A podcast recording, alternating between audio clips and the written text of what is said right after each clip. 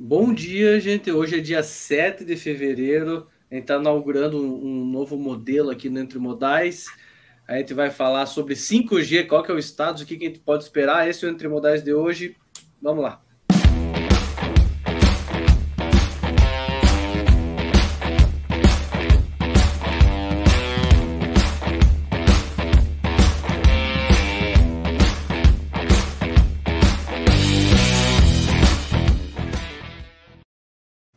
Como a gente vai falar de 5G, tecnologia, infra, temos conosco o Rui, trabalha nosso head de, de, TMS aqui na área de tecnologia, Garcia, nosso querido head de infra e arquitetura, Leonardo, de operações e produto, e Maurício, que novamente está com o OKR de participar de 98% dos entremodais do ano. Tá?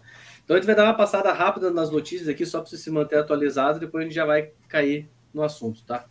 Então, começando com as notícias, o setor portuário movimentou 1,2 bi de toneladas em 2021 e cresceu 4,8%. A notícia foi publicada pelo Ministério da Infra e a expectativa é que em 2022 cresça mais ainda. A próxima notícia fala do diesel S10, que pode se tornar obrigatório no Brasil o projeto de lei tramita no Senado.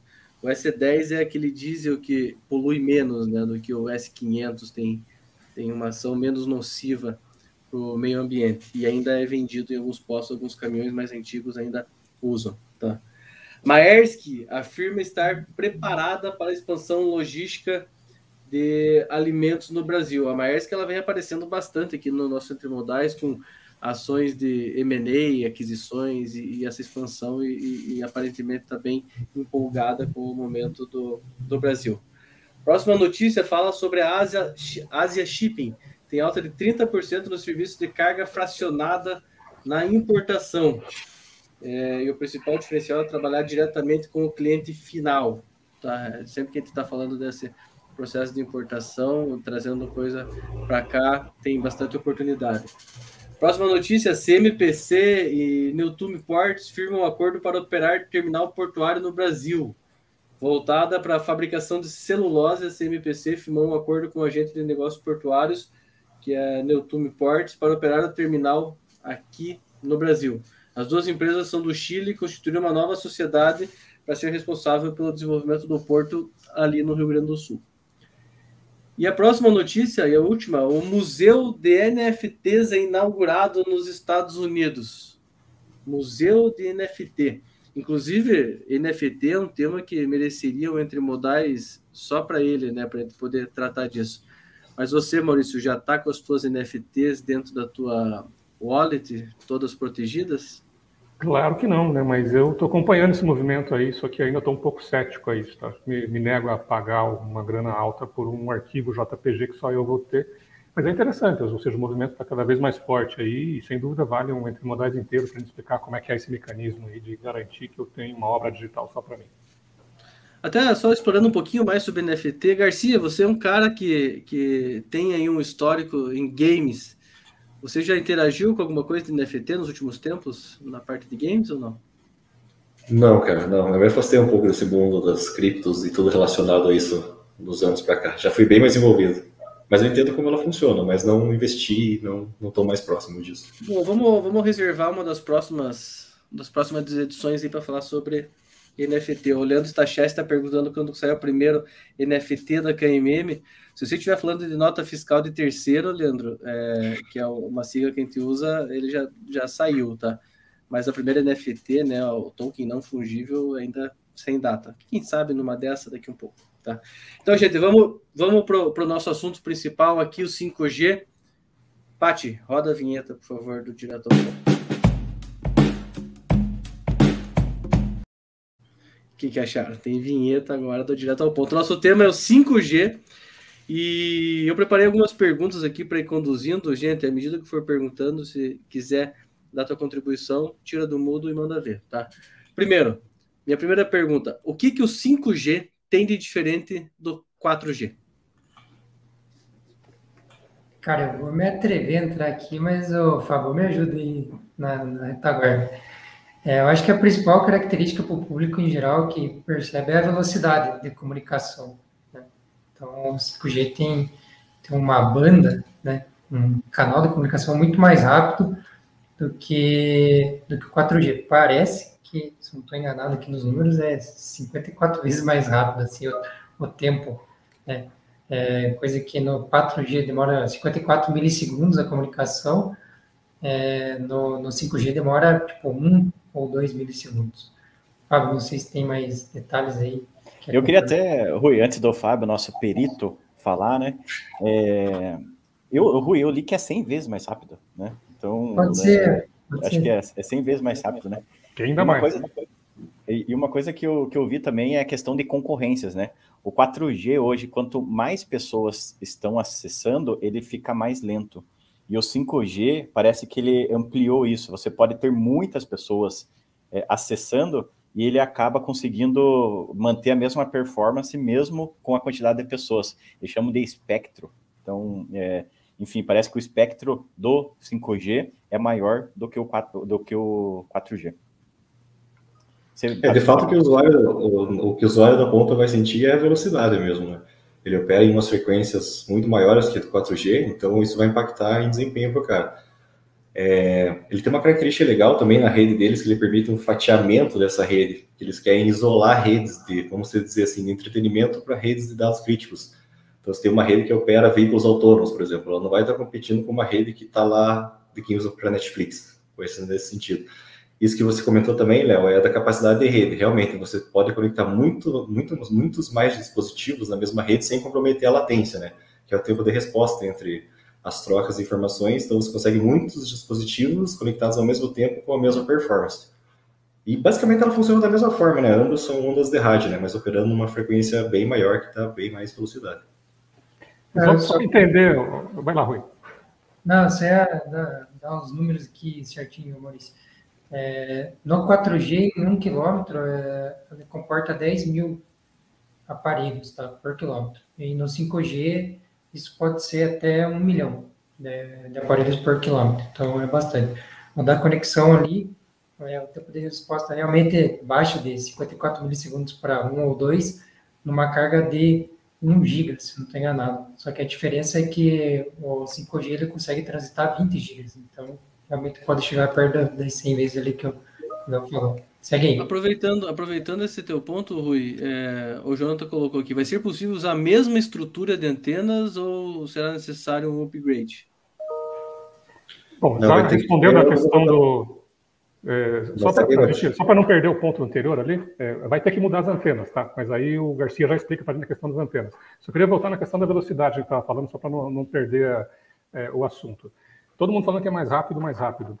Mas na realidade a gente não precisa de um negócio mais rápido. Vamos pensar assim. Sabe lá no Netflix, quando você está assistindo um filme é, em Full HD, o teu, a tua banda que você precisa é de 4 mega por segundo. Ou seja, é, a gente está falando que o limite do 4G é 400 ou 1 giga, é 1000. Então, a gente só precisa de 4 para ver um filme em Full HD. É, se a gente vai ver um filme em 4K, que é raro os filmes em 4K, programas em 4K, dificilmente a gente está lá na Netflix assistindo, ou qualquer outro streaming assistindo alguma coisa em 4K, você precisa de 25 MB. Então, é, é, é, puro comercial isso, no meu ponto de vista, falar assim, ah, não, vai ficar muito mais rápido para você baixar um filme. Quem é que baixa filme hoje, gente? Todo mundo assiste por streaming esse negócio. Agora, a grande sacada disso são duas, do meu ponto de vista volume de equipamentos conectados. Isso gera receita para as teles. Ou seja, se agora eu posso ter mil e vou poder passar a ter 100 mil, quer dizer que eu vou ter 90 mil novos clientes naquela mesma área e isso é que interessa para as teles. Mais clientes. E segundo é a latência que o Rui falou. Ou seja, imagina um joguinho lá, quando você dá um tirinho aqui num lugar, lá no outro lado é, demora 54 milissegundos para parecer que se deu aquele tiro. No 5G, isso é 1 milissegundo. Então, isso faz muita diferença, mas não só para games. Isso viabiliza, por exemplo, uma cirurgia remota, onde o cirurgião vai poder estar pilotando alguma coisa remotamente. E aí, pilotar uma, uma máquina de cirurgia, ou pilotar um robô de cirurgia, ou pilotar um carro autônomo, ou pilotar qualquer coisa que se faça remotamente, isso viabiliza. E a gente tendo um monte de dispositivos conectados com uma velocidade ali, uma latência muito baixa, gera aplicações aí, que depois eu comento um pouquinho mais. Mas fala das antenas aí para gente, Fábio. Fisicamente, sim, vão poder ser utilizados, mas vai ter que fazer uma adaptação nelas, né? Apesar do 5G ela operar numa frequência muito maior, o comprimento de onda dela é menor. o que acontece? Para você transmitir dados a longas distâncias, ela tem um problema. Isso leva ao quê? Você tem que ter mais antenas com uma proximidade um pouco menor, para você utilizar ela numa, na sua plenitude, né? Então, você vai ter que ter mais antenas e as que tem, você vai poder compatibilizar de alguma forma com algum outro hardware para conseguir usar também. E a geração de antenas é nova, né? Então, ao invés de ser aquela antenona grandona lá, tem equipamentos a partir do tamanho de uma caixa de sapato, né? Então, só para você ter uma ideia do tamanho da antena. Tem um projeto bem legal em Porto Alegre que eu, eu comentei com os conhecidos esses dias aí. Sabe aquelas plaquinhas que ficam na esquina da rua com o nome da rua, assim, rua tal, rua tal ali? É, o pessoal está passando fibra ótica entre essas plaquinhas para colocar essa caixinha de sapato em cima dela ali e fazer uma rede de antenas 5G a 3 metros de altura, que ela tem que estar bem pertinho dos aparelhos, e aí vão locais para as teles. Né? Então, isso virou um modelo de negócio lá. Estão buscando aprovação de prefeitura e tudo mais aí para fazer isso, e é lá no Rio Grande do Sul, mesmo lugar do nosso amigo Jonathan. Acho legal destacar que não é só a tecnologia das antenas que vai mudar, né? Os aparelhos também precisam ser compatíveis. Né? Então, se você tem um celular mais antigão aí, alguma coisa, é, você vai precisar de um celular que tenha é, de, de, fábrica a compatibilização com o 5G, tá? Não são todos que. Até assim. aqui no aquecimento eu perguntei para o Maurício, eu perguntei se, se o iPhone já tinha é, suporte ao 5G. O, o, Maurício, que, que sempre foi um, um, um anti-Apple, posso falar assim, Maurício? Anti-Apple ou pró-Samsung, sei lá. Não, só tem uma visão crítica, um pouco mais crítica sobre o que eles fazem. Mas o, o, iPhone 12 já, a partir do iPhone 12 já tem suporte ao 5G, tá? Então. O que é ótimo, né? Imagina eu, eu com um aparelho 5G aqui na minha mão agora, não tem nenhuma antena em volta de mim, eu, eu ficaria feliz em ter um 5G aqui na minha mão. é esse tipo de comentário que, que o Maurício faz sempre que a gente fala da Apple, tá? Uma, uma outra coisa que, que, que eu anotei aqui para perguntar, não sei se vocês viram isso, mas rolou alguns meses atrás uma promoção de 4.5G. O que, que era isso? Era Miguel? Era, era... Tem a 4G e a 5G. 4.5G, o que, que era? Bom, o 4G ele tem uma característica inteligente que é o MIMO, tá? que tem duas anteninhas lá no aparelho onde uma está transmitindo, a outra está recebendo. Então, por isso que ele ficou bem mais rápido que o 3G era na época. Tá? E esse 4,5G, ele virou tipo um 4x4. Então, ao invés só de duas anteninhas, os caras colocaram quatro anteninhas no aparelho.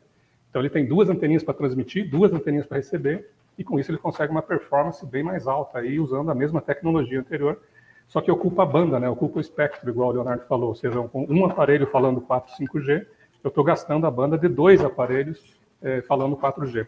E aí eu limito ainda cada vez mais a quantidade de aparelhos conectados na internet.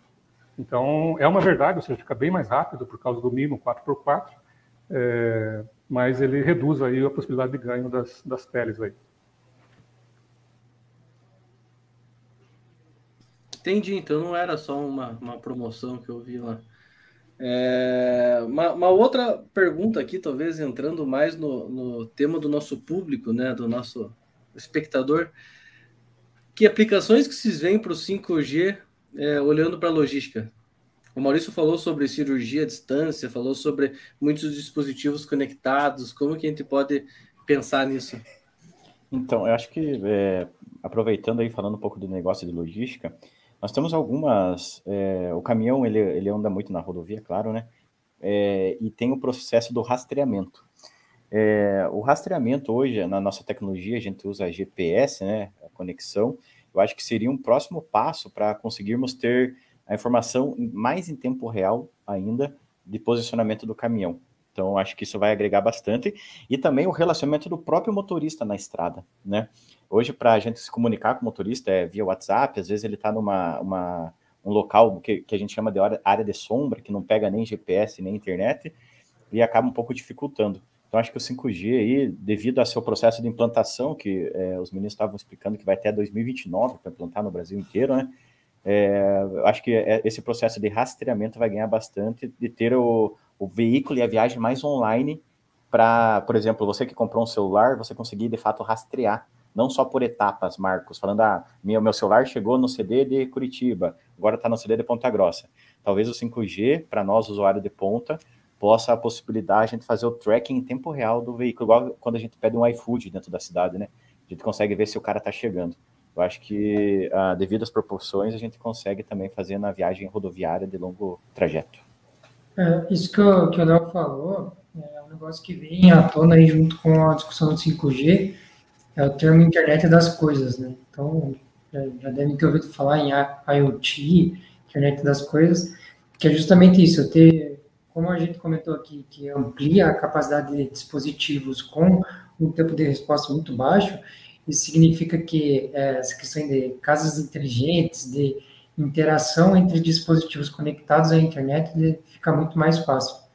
É, e o que o Léo comentou ali de a gente conseguir rastrear um caminhão é, é uma coisa, mas eu vejo que uma outra aplicação pode ser até na questão das chegadas dos terminais, agendamentos, então caminhão já chegar, é, o terminal já saber o horário específico que ele vai chegar, já deixar, sei lá, uma vaga reservada, já abrir cancelar sozinho, enfim, a gente pode viajar aqui porque é, tendo essa possibilidade de ter vários dispositivos conectados com baixo tempo de resposta, eu posso pensar em é, múltiplas é, interações, até às vezes entre os próprios veículos dentro da, do, de uma estrada, lá como é, o Waze faz hoje através da internet, mas isso tendo uma precisão muito mais prática e rápida, criando redes é, temporárias ali entre os veículos em movimento. Então, algumas aplicações que a gente pode, pode ter. Não sei se vocês pensaram mais alguma coisa aí, Maurício, Fábio. Acho que veículos autônomos é uma coisa que a gente ouve muito a Tesla falando, né? Mais para consumidor, pessoa física, vamos assim dizer. Eu acho que para as ruas realmente demora, mas vamos pensar esses equipamentos ficam lá no porto erguendo e baixando container de uma pilha. De repente, com esse tempo de resposta bem baixo, o cara não precisa estar lá na empilhadeira mais. Ele pode estar lá da casa dele operando a, esse equipamento, entendeu? São flexibilidades que você vai tendo. Vai ter um, um operador disso lá da China montando os containers aqui, por exemplo. Não sei são possibilidades que vão surgir. Sem dúvida. Esse porto aí que o Garcia falou, normalmente tem uma, uma conectividade precária atualmente, tá? Então, dependendo do modelo que for desenhado aí para as antenas do 5G, a gente já viu que vai ter que ter muita antena, né, como o Garcia explicou para a gente, é, tem a possibilidade, quem sabe, desses locais mais remotos construírem a própria estrutura, alugarem para as teles, porque vai atender, um exemplo lá, todo mundo que tem celular naquela região, e isso viabiliza essa conexão da empilhadeira, de, de enfim, um, um, funcionamento mais conectado ou mais monitorável do porto inteiro ou do terminal inteiro, mesmo estando em, uma, em um local mais remoto. Tá? Hoje isso, a internet chega lá normalmente por rádio ou chega é, e lá dentro distribuído por Wi-Fi e a gente sabe da quantidade de interferência de problemas que isso tem e o 5G pode ser uma alternativa viável para isso e para é, viabilizar essa operação remota ou no mínimo um acompanhamento remoto em tempo real dessas operações que já gerariam um ganho bem significativo para esse ambiente. Boa.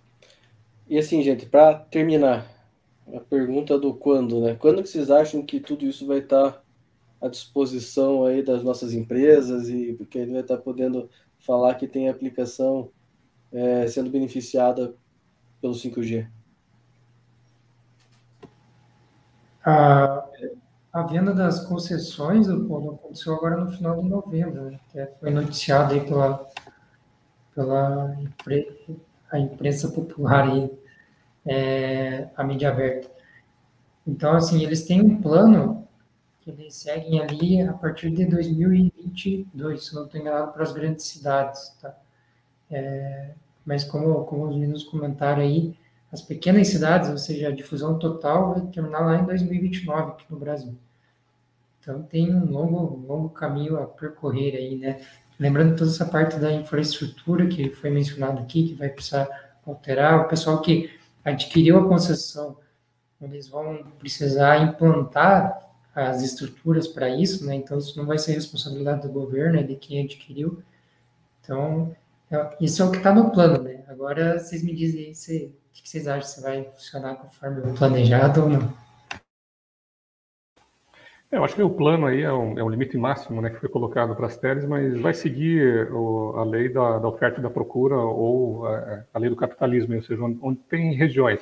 Seja capitais, até julho desse ano já vão ter, isso é um, é um compromisso aí, mas depois disso são regiões mais é, populosas ou onde possa se vender mais planos e mais serviços é, utilizando essa tecnologia. Tá? E vamos pensar assim, se a gente estivesse lá do lado da tele, tendo que tomar decisão, onde é que a gente vai começar, onde é que a gente vai fazer? Primeiro, a gente teria a mesma decisão. Então, é, eu acho que é correto isso e ficar lá para 2029 os locais mais remotos e, e, que gerem menos receita para as teles aí. Mas eu acho que em dois anos a gente vai ter isso já é, em cidades aí de médio porte para cima já funcionando é, ativamente, porque é, dá para se ter muito mais aparelhos pagando planos para as teles e isso é a razão para se colocar isso funcionando rápido.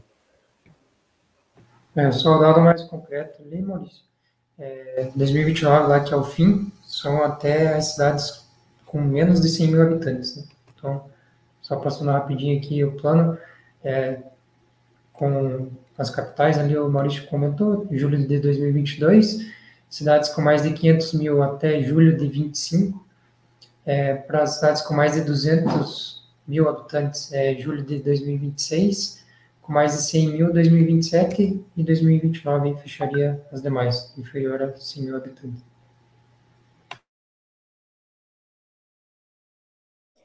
O ponto é, será que até sair tudo isso aí já não tem o, o 6G à disposição? Porque é tempo, né, cara? A gente tá, tá em 22, já tô falando de 29. O Alencar aqui, que nosso espectador colocou que em áreas rurais é muito, tem muita dificuldade com informação em tempo real.